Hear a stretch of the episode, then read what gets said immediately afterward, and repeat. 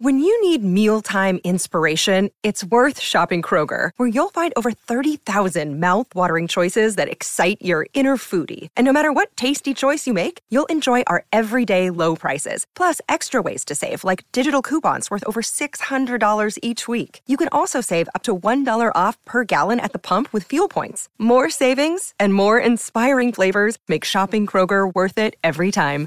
Kroger, fresh for everyone. Fuel restrictions apply. This is the Wealth Ability for CPAs show. Better clients, better practice, better life. Here's Tom Wheelwright. Welcome to the Wealth Ability Show for CPAs, where we're always discovering how to build better clients, a better practice, and a better life. Hi, this is Tom Wheelwright, your host, founder, and CEO of the Wealth Ability Network. So, taxes have become a lightning rod um, in our uh, divided society. I mean, we're very divided, very clearly divided. We have this lightning rod now, uh, taxes on the rich, um, you know, and shifting income to the poor, and uh, you know, the rich are bad, and and this whole divisiveness, and it's our clients, right, that are on, that are that are being targeted here.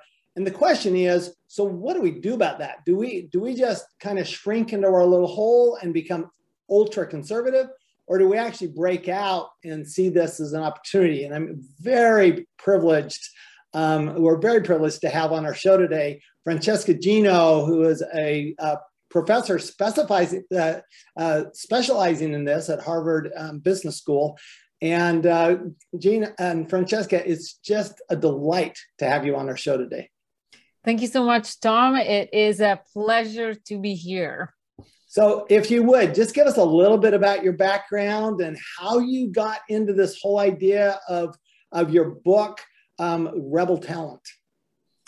Absolutely. So, I am during the day a professor at Harvard Business School, and I am a curious scholar who spends a lot of time in organizations talking to leaders, talking to employees, and try to understand what's top of mind for them.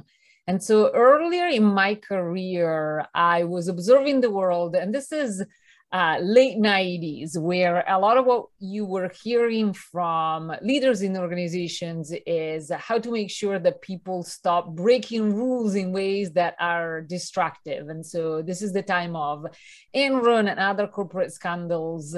And I got focused into trying to understand how is it that people break rules in a way that is bad for them, bad for their organizations, and how is it that we could prevent it?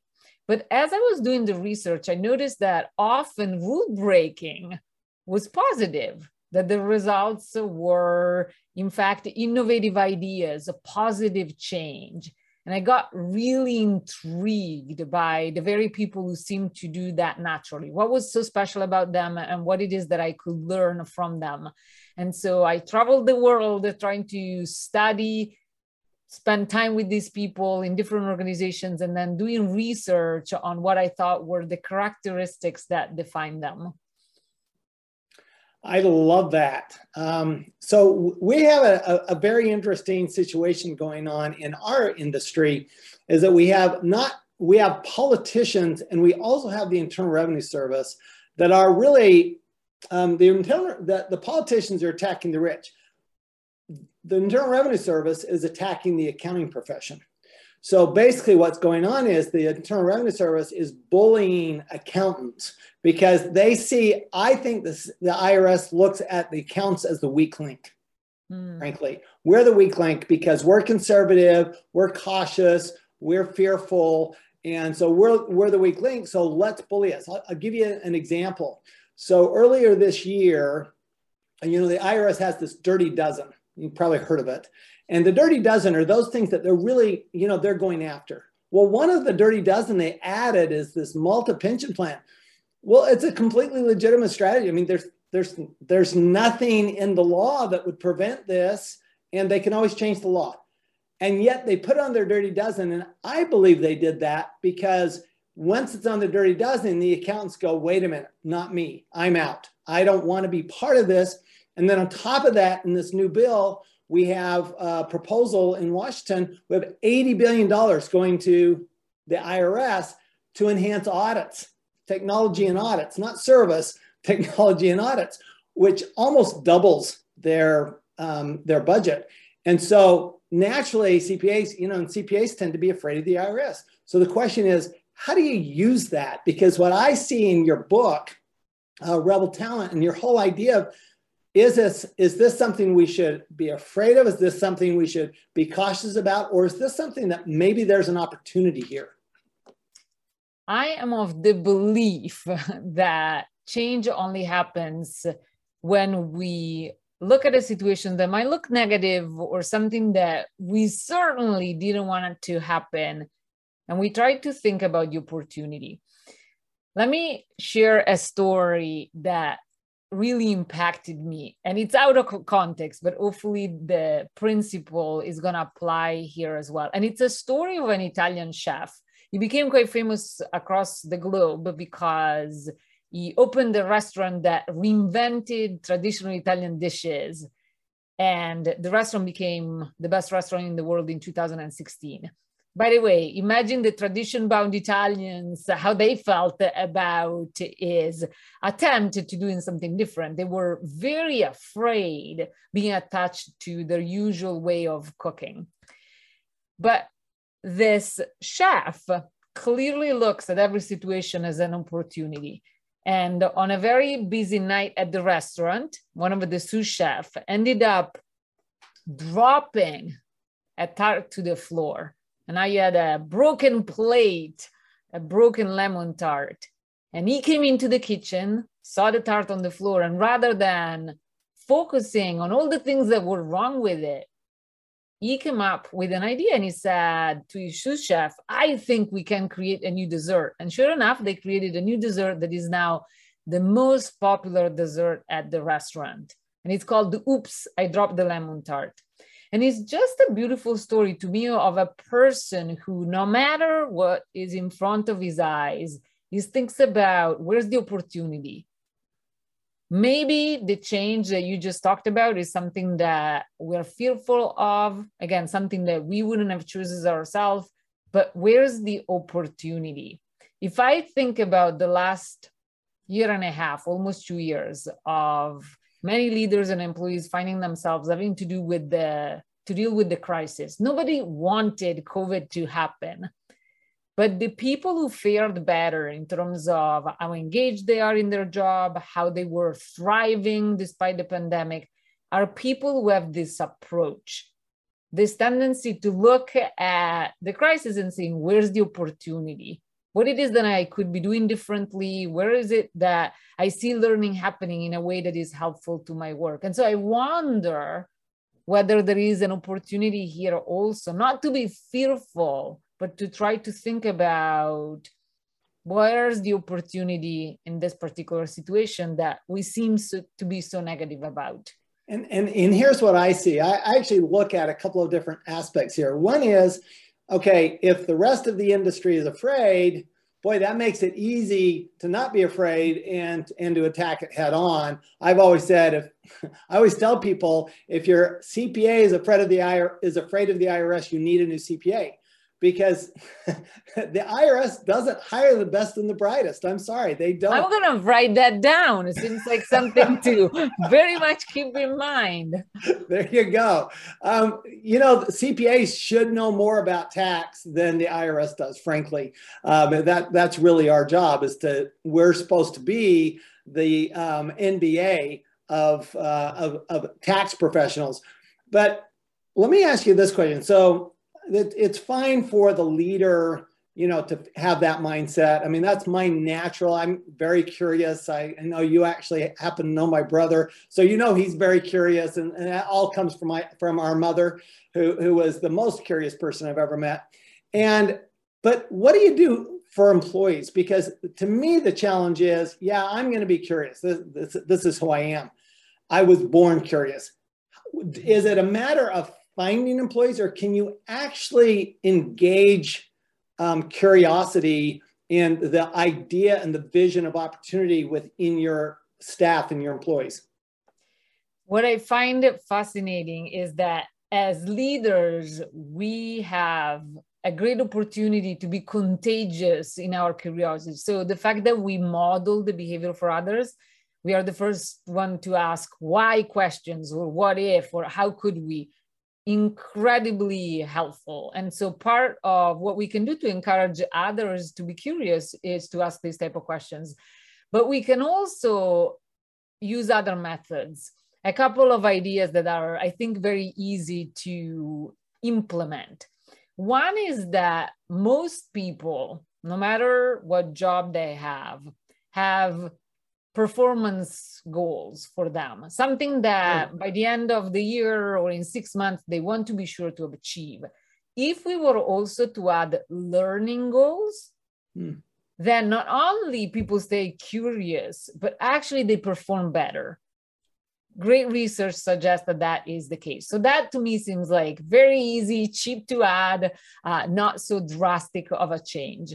And then the second idea is to find moments and the regularity of it might change uh, depending on the context specifically, but to really trigger on people's mind this why question. So, for example, I work with a large Canadian bank, and the bank came to my colleague and myself asking the questions what it is that we could be doing to raise curiosity in our organization. And so we work with them sending emails twice a week where the ask was super simple. Think about why and what if more often during your day at work versus a neutral email or nothing. And after three weeks, we looked at the implication of those emails, super simple. And what we found is that the people who received the emails that asked them to think about why and what if not only felt more curious, but you actually see their curiosity in their behavior. So they reach across the functions and across silos more often. They felt more supported by their colleagues. They had networks that were more diverse. So whenever they needed information or help, their colleagues were there to help them. They performed at higher levels. They felt more satisfied with the work that they had. And so it feels like even the simple idea of finding moments to ask why and what if so that is top of mind it could be quite helpful to you all of us. Oh you, know i love that the, the why and what if because so for example we'll get a client that will come to us and and you know they'll look at this okay i've got this mug is is this mug deductible? Right? And what i encourage our we have uh, cpa members all over the, the country um, what i encourage them to do is that's the that's not the better question. The better question is how do I make this mug deductible? Right? So why would right? Why would this mug be deductible? And what if I change certain things about this mug to make it deductible, like how I use this mug, right? If I use this mug in my business, so really simple, if I use this mug in my business, it's deductible. If I use it in my house, it's not deductible. So mm-hmm. that's a very simple, that's what you're talking about, right? That's the why and the what if. Yep. He's changing uh, the question to one that is broader and that really allows you to bring more information into the conversation so that you understand the issue at hand uh, more deeply. I, I like that. So let me ask you another question. One of the challenges that we have as CPAs in, in my profession, in our profession, is that um, we like to be right. Okay.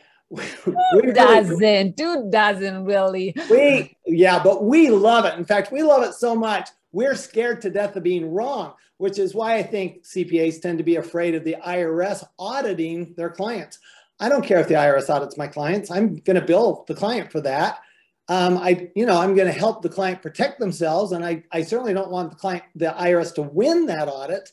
But mm-hmm. so what if the IRS audits my client?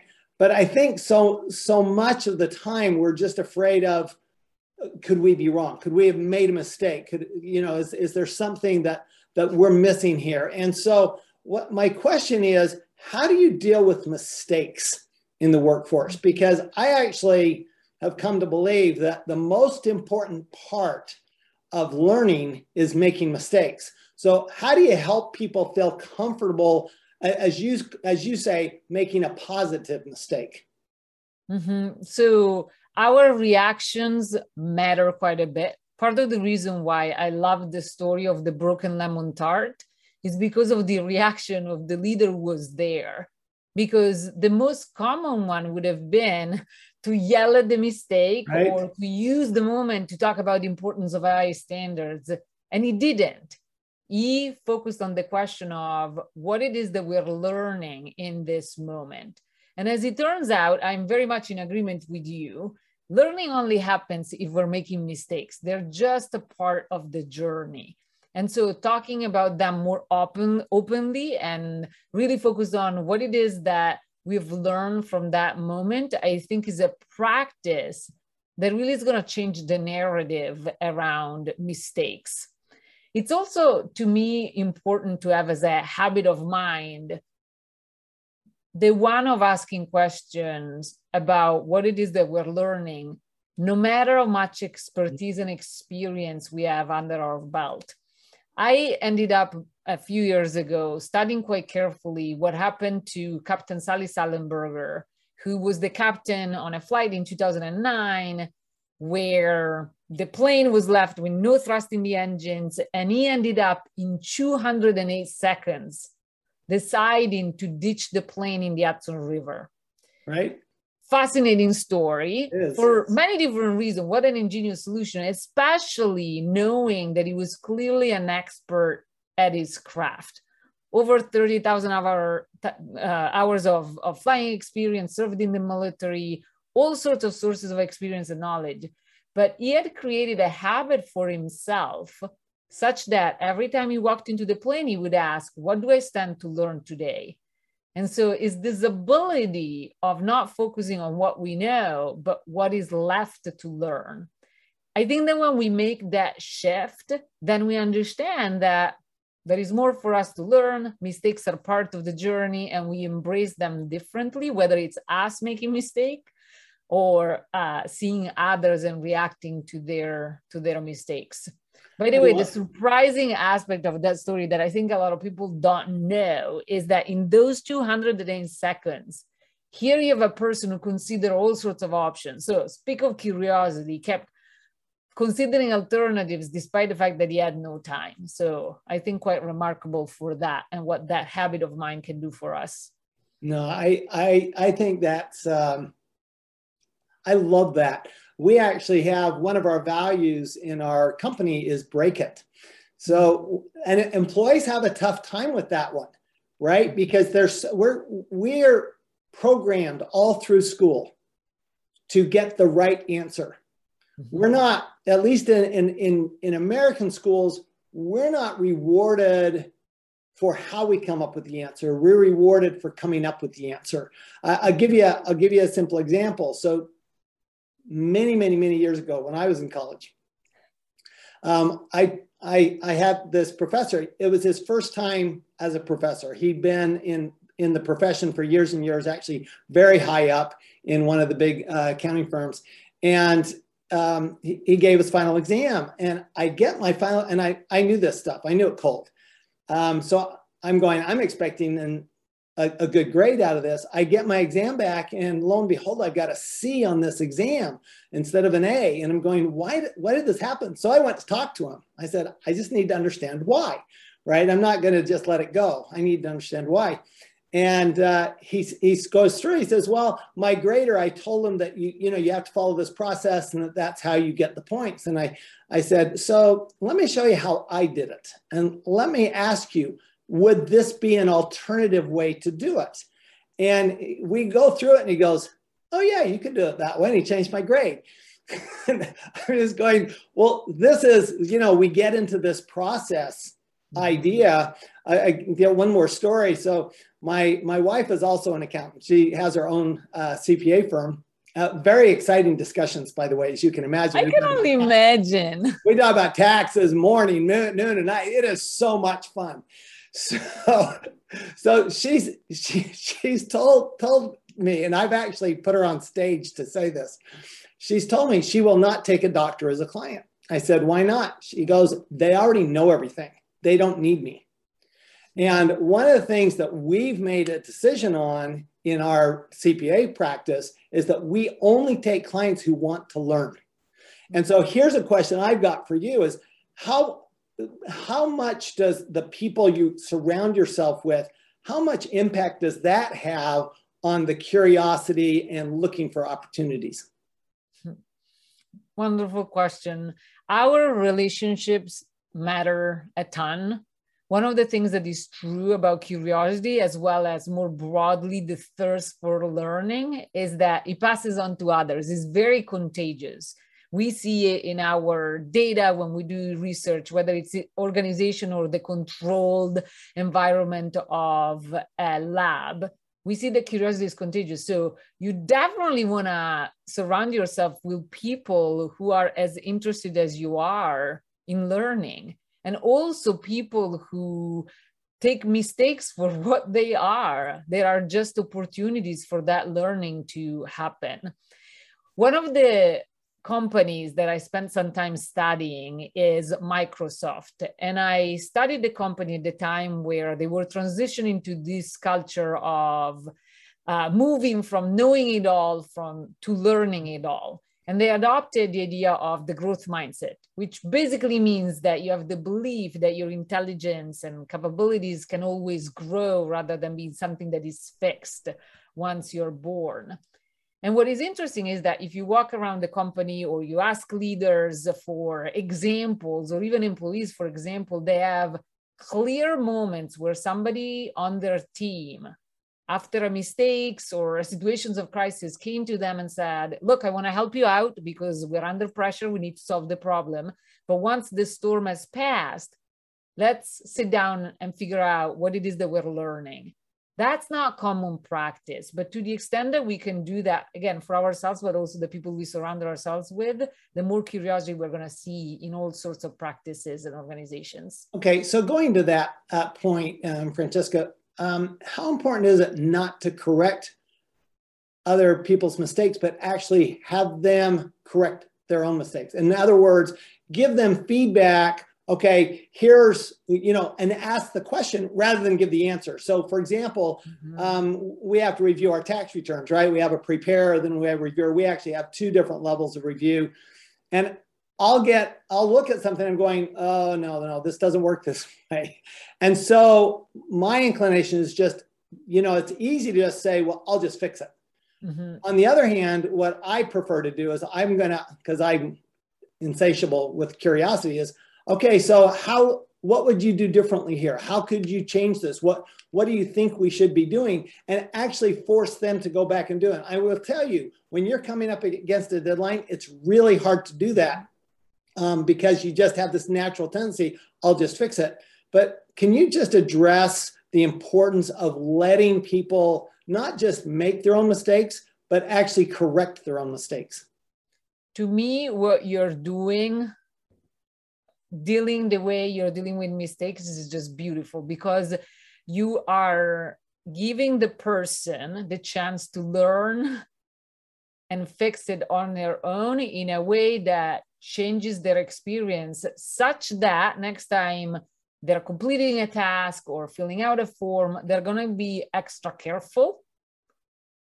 And also when they see others engaging mistakes they're going to be more likely to help them work through the mistakes and the learning rather than fixing it themselves. And so I think that your practice is just beautiful. And I hope that even when you feel the pressure, you're going to think about the evidence and the data that backs you up and continue taking that stand. Yeah, I will admit that on October 15th, which is our final filing due date for tax returns, I am literally pushing it back to the person who um, made the mistake and saying, okay, tell me what tell me what we're going to do here because this needs to be corrected. So you know let's let's make sure this gets done. It's just so tempting to do it yourself. Um, but here's what I, I found in our organization is that we find that people grow faster in our organization than they did in their previous organization. So let's say we hire somebody with three years of experience from another CPA firm, what we tend to find is that within a year, they've they've tripled their learning Um, and I think I think that's why. I, I honestly think it's because we not only let them make a mistake, but we actually force them to correct their mistake. I always tell people um, it's okay to come to me with a problem as long as you always also come to me with a solution.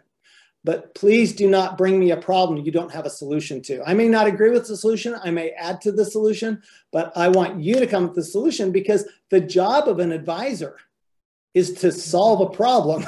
and if we don't know how to solve a problem, frankly, why are we advisors? Yep.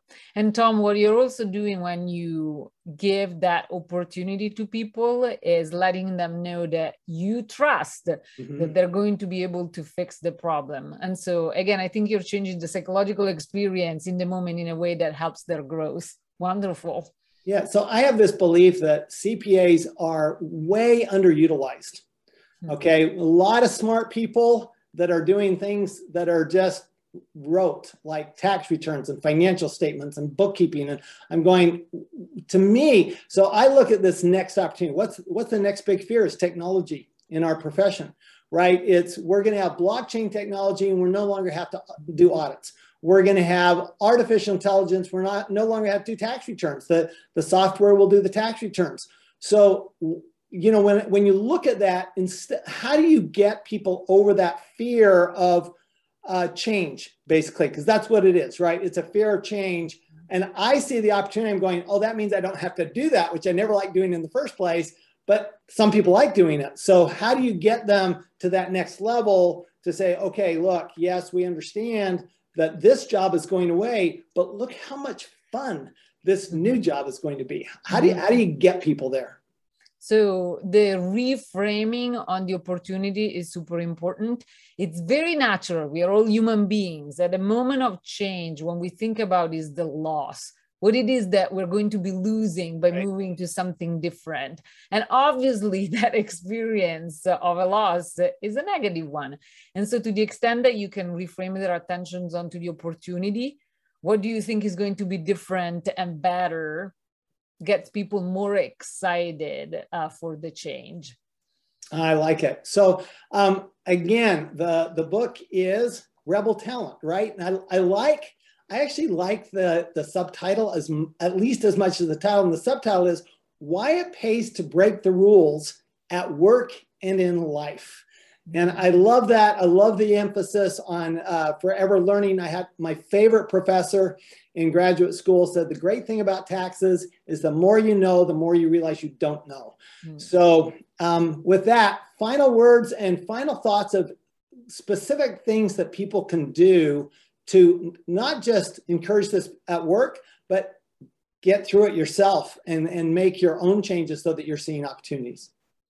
I hope, and this sounds very self serving, but I hope that people are going to read the book or at least look for summaries uh, from the book. Since I think, given what you told me and what I've learned in this conversation, there are some really helpful ideas for embracing the new with a little bit more boldness, uh, but with also less, less fear. I love it. I love it. So it's Francesca Gino. Um, where could we find more about you, Francesca? I have a website called francescagino.com, but on the book specifically, uh, one activity that might be fun only takes six minutes. There is a rebel test. And so if those listening are going to uh, www.rebeltalents.org, they're going to find the rebel test. And if you end up being a pirate, it's a very good thing. I love it. I love it, love it, love it. Thank you. Just remember, everyone, that when we're looking for opportunities instead of being afraid of what loss might happen, what we always end up with is better clients, a better practice, and a better life. We'll see you next time. You've been listening to the Wealthability for CPA show. Better clients, better practice, better life. To learn more, go to wealthability.com.